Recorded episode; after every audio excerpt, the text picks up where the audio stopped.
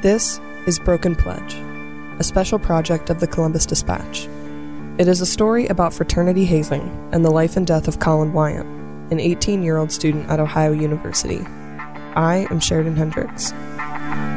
As you listen to this special project, please consider supporting investigative journalism like this by visiting dispatch.com/subscribe. City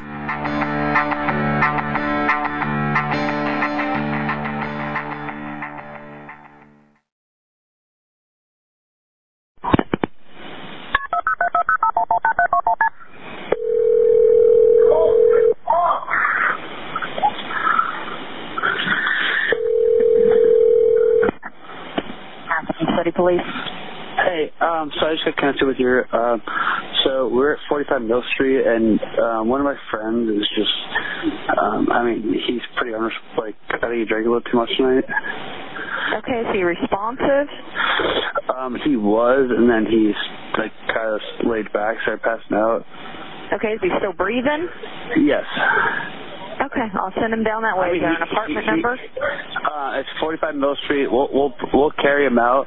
Like he's like Okay. pretty in, he's pretty in and out. So like, Well, let's not carry him out yet because it's really cold outside and the squad takes a little bit. So let's just leave him there and I'll send an officer down. The squad's heading that way too, okay? all right, sounds good. All right, thanks. All right, bye.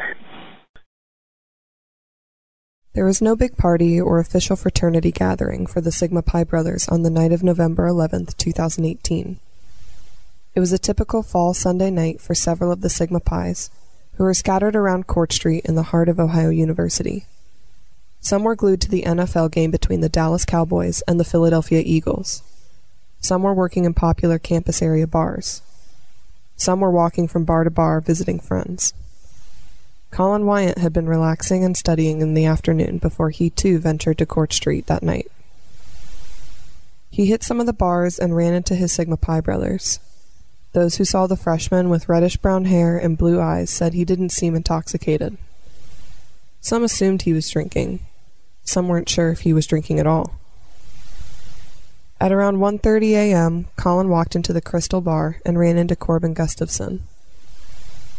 Corbin, a sophomore and treasurer from Sigma Pi, had just gotten off work as a bouncer at another bar, courtside. Corbin knew that Collin was going through a hard time.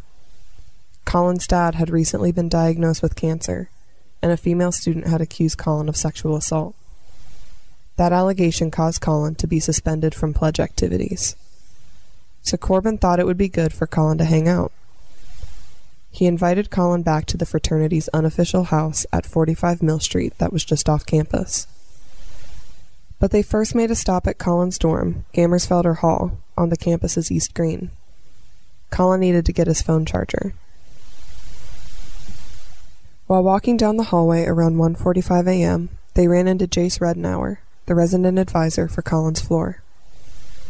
Jace would later say to university officials that he didn't believe Collin was under the influence of alcohol. In fact, Jace said, Collin seemed fine. Collin and Corbin walked into the Mill Street house around 2 a.m. The house was quiet. It was dark. There weren't many people around. Nearly all of the brothers who lived there had retreated to their rooms or were still out. 45 Mill, as the fraternity called it, was open for the men to do whatever they wanted. In the back room, or living room area of the house, were Sigma Pi brothers, Cullen McLaughlin and Joshua Andrasak. Joshua lay on the futon listening to music, but before arriving at the house, he had stopped to buy some nitrous oxide canisters. If inhaled, the gas from these canisters is supposed to produce a head rush or floating feeling. They're often known as whippets. The canisters are found pretty easily on OU's campus. Joshua bought a box of them at the Silver Serpent Exotic Gifts on Court Street. Joshua couldn't remember who asked him to purchase the whippets, but said someone promised to pay him back. Joshua offered the others a whippet. Collin took a canister and inhaled the gas. Seconds later, Collin fell back on the futon. His eyes went flat. He began to turn white and make noises that alarmed Joshua, Corbin, and Cullen. He doesn't look good, Corbin said. Collin began gasping for air as his face continued to lose color. As the situation grew more dire, Corbin called the fraternity's president, Elijah Wahib. Elijah had just finished working his shift at the J Bar on Court Street and was now eating at the Union Street Diner. In the 29 second call, Corbin told Elijah that Collin was having a hard time breathing. He asked if he should call 911. Elijah told him to make the call. But the minutes kept ticking by. One, two, three, eight, nine minutes, according to phone records obtained by the dispatch. While Corbin called 911, Joshua, for the first time in his life, had started performing CPR on someone. Corbin said in the call that he would carry Collin outside. The 911 dispatcher asked him not to move Collin. Joshua pressed down on Collin's chest over and over. He was breathing into Collin's mouth every 20 seconds. The paramedics arrived within minutes and pulled Joshua away from Collin. They told him they had it from there. Joshua watched as they worked on him, hooked him up to the heart monitor. When the last monitor tabs were pasted to Collin's skin, everyone looked at the machine. Joshua saw the flat line. Collin was barely alive when they wheeled him out of 45 Mill Street, but it was too late. Collin died at Ohio Health O'Bleness Hospital in Athens just after 3 a.m. The Athens County coroner ruled that the cause of Collin's death was asphyxiation due to nitrous oxide. He had gone too long without oxygen. His lungs were filled with blood and fluid. He suffocated to death. And those who assumed Collin had been drinking all night before his death were wrong. His blood alcohol content was 0.06. There was a trace amount of marijuana detected in his urine, but the coroner found no other drugs in Collin's system. No Xanax, as a fraternity brother soon would openly speculate. Athens police are continuing their investigation into Collin's death. They declined to comment on the details of what happened that night at Mill Street. As for the actions of some of the Sigma Pi brothers that night, Rex Elliott, the Wiant's family attorney, said they don't need a police investigation to figure out what went wrong. It's all terrible, but here's what stinks the worst to me. At 2:40 in the morning, Collin, the, these active members that were in that house observed Collin struggling to breathe between 240 and 250, they spoke to each other about what to do next instead of calling the emergency responders. The emergency responders weren't called until 250. That's a 10 minute delay. Emergency responders got there very quickly. Had they called emergency responders at 2:40 in the morning, Collin Wiant might be alive today, but instead they were worried about how they would look in this whole situation. That to me, is the thing that stinks the worst.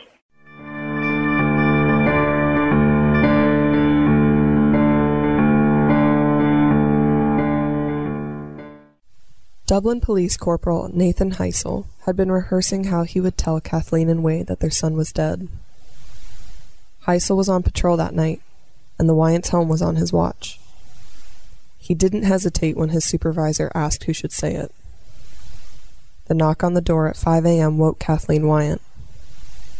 She figured the two Dublin police officers standing outside her front door were there because they had left the garage door open again. But there were multiple police cars, and no sirens, no lights. She opened the front door. Heisel and his boss, Corporal Alex Carlson, were standing there. Then she noticed a third man who wasn't in uniform. He was the police department's chaplain, in that moment, Kathleen knew one of her children was dead.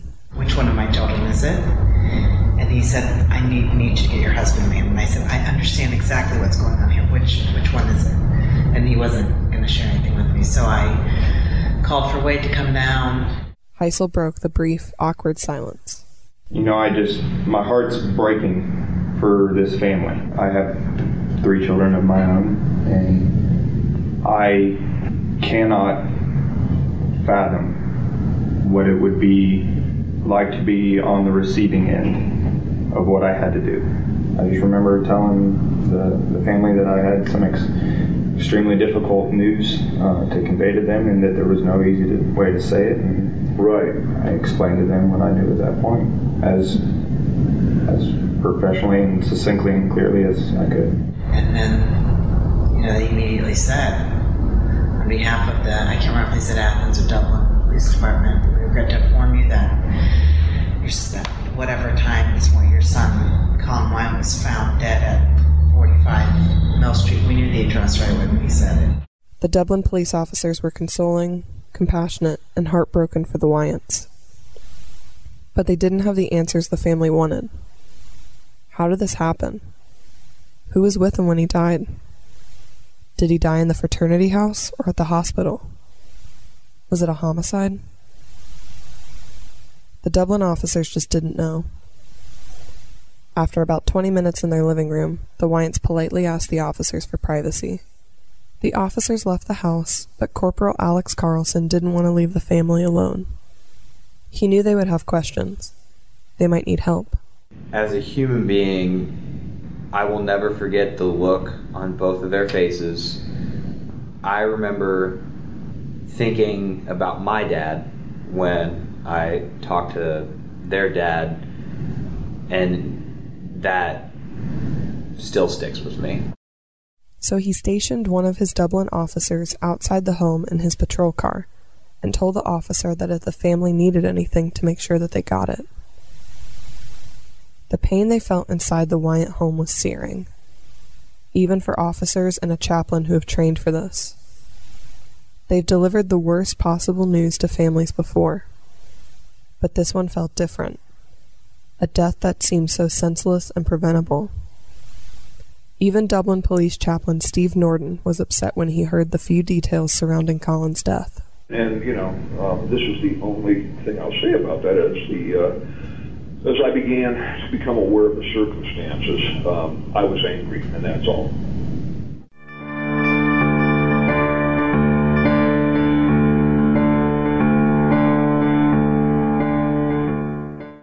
At 5:38 a.m., Aidan Wiant awakened to a soft touch and his parents sitting on the edge of his bed.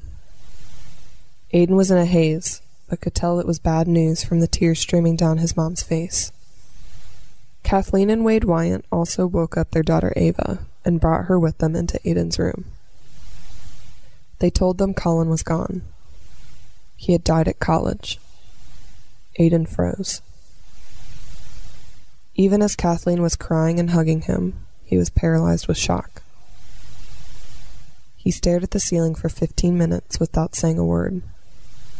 A few minutes later, he was on the phone with his older brother Austin, who was living in Chicago. They could only manage to say hello to each other before the emotions overwhelmed them. There were no words for several minutes, only sobs. I went on the phone with my oldest brother, and that's when we couldn't even talk. Right when he said, you know, like hi, I said hi, and then we didn't talk at all. We just kind of cried there on the phone. But then the whole day, I mean, I couldn't even like, I was confused. I mean, I knew like all these people were coming over, comforting us and everything, but like, I mean, those were the only two times I cried like that entire like week. I just kind of like sat there and that entire week I was just I don't know. It wasn't like it was weird. Aidan never asked his parents how Collin died. He already knew. Hazing had to be involved. I guess I always knew right away when they told me that he passed. I knew that it was from hazing.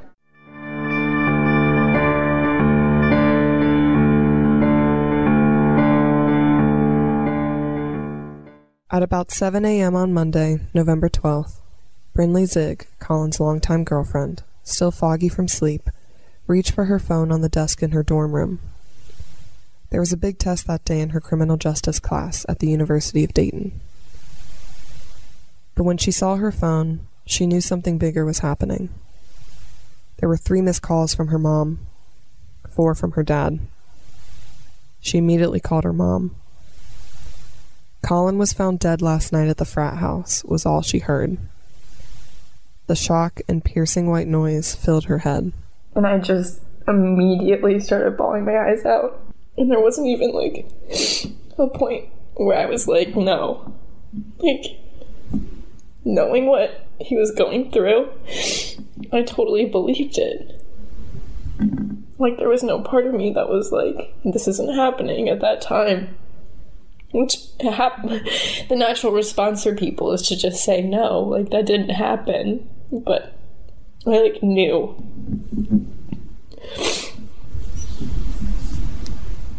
And it was, which is disgusting to me that it was so totally believable.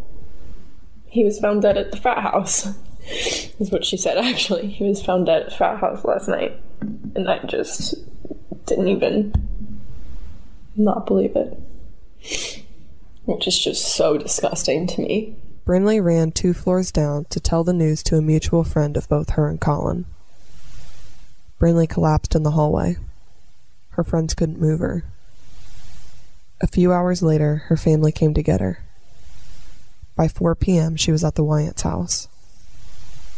All of Collin's siblings were there Austin, Olivia, Aidan, and Ava. The first person I saw was Olivia, and she just ran over to me and just was bawling her eyes out, and it was just such a terrible experience because I know, and I've been so guilty about this that it was it blindsided them, and I feel like I had the opportunity to tell them that it was happening, and they would have pulled him out of that frat so quickly.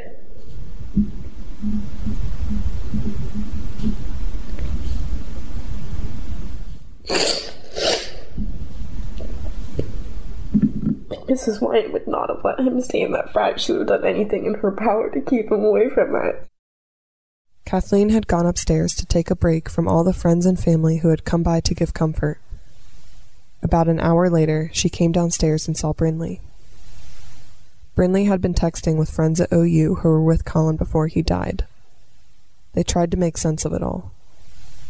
Brinley gave Kathleen a blow by blow of what she had learned as the text arrived on her phone. Collin had been at Court Street that night. He had met up with friends and some Sigma Pi guys. He might have had one drink, but he was fine otherwise. When the text slowed down, Brinley looked at Kathleen. She had some dark secrets about Collin that only she knew. Kathleen had to know, Brinley thought. And she was like, Well, do you have anything else? And that's when I told her that he had told me he had done cocaine, and then I stopped talking to him. I honestly, I felt really uncomfortable talking to her about it because I felt really guilty about it because I feel like I had the power to tell her earlier and I didn't.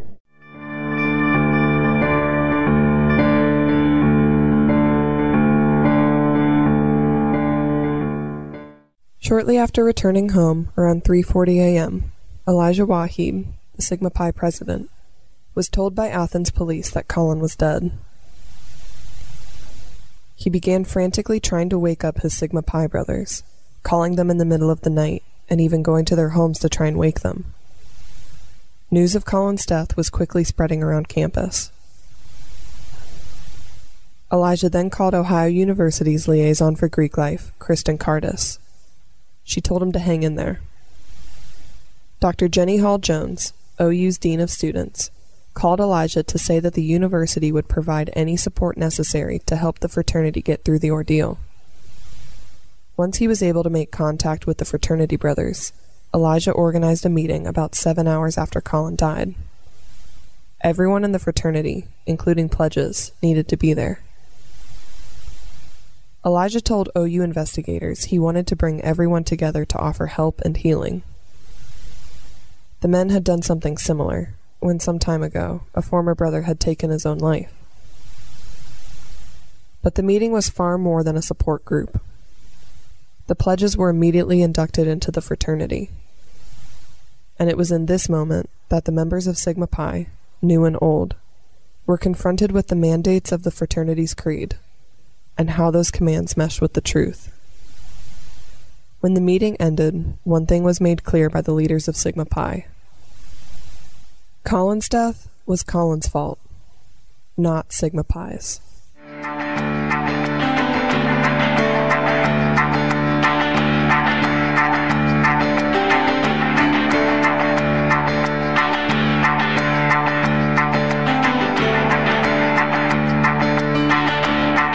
On the next episode of Broken Pledge, Collin is eulogized. And then, As Ohio University's investigation unfolds, the brothers of Sigma Pi are faced with telling the truth while trying to save their fraternity. If you want to learn more about Collin, see family photos, and photos of Sigma Pi's Ohio University chapter, please visit dispatch.com slash broken pledge. Until next time, I am Sheridan Hendricks.